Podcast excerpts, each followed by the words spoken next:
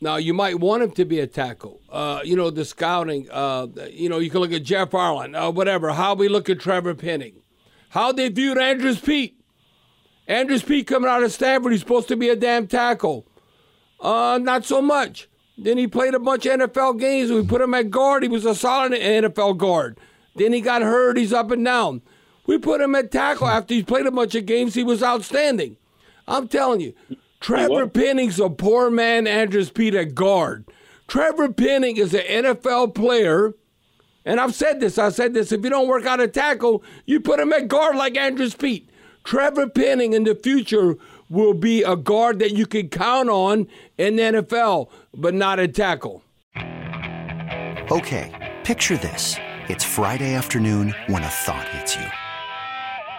I can waste another weekend doing the same old whatever, or I can conquer it.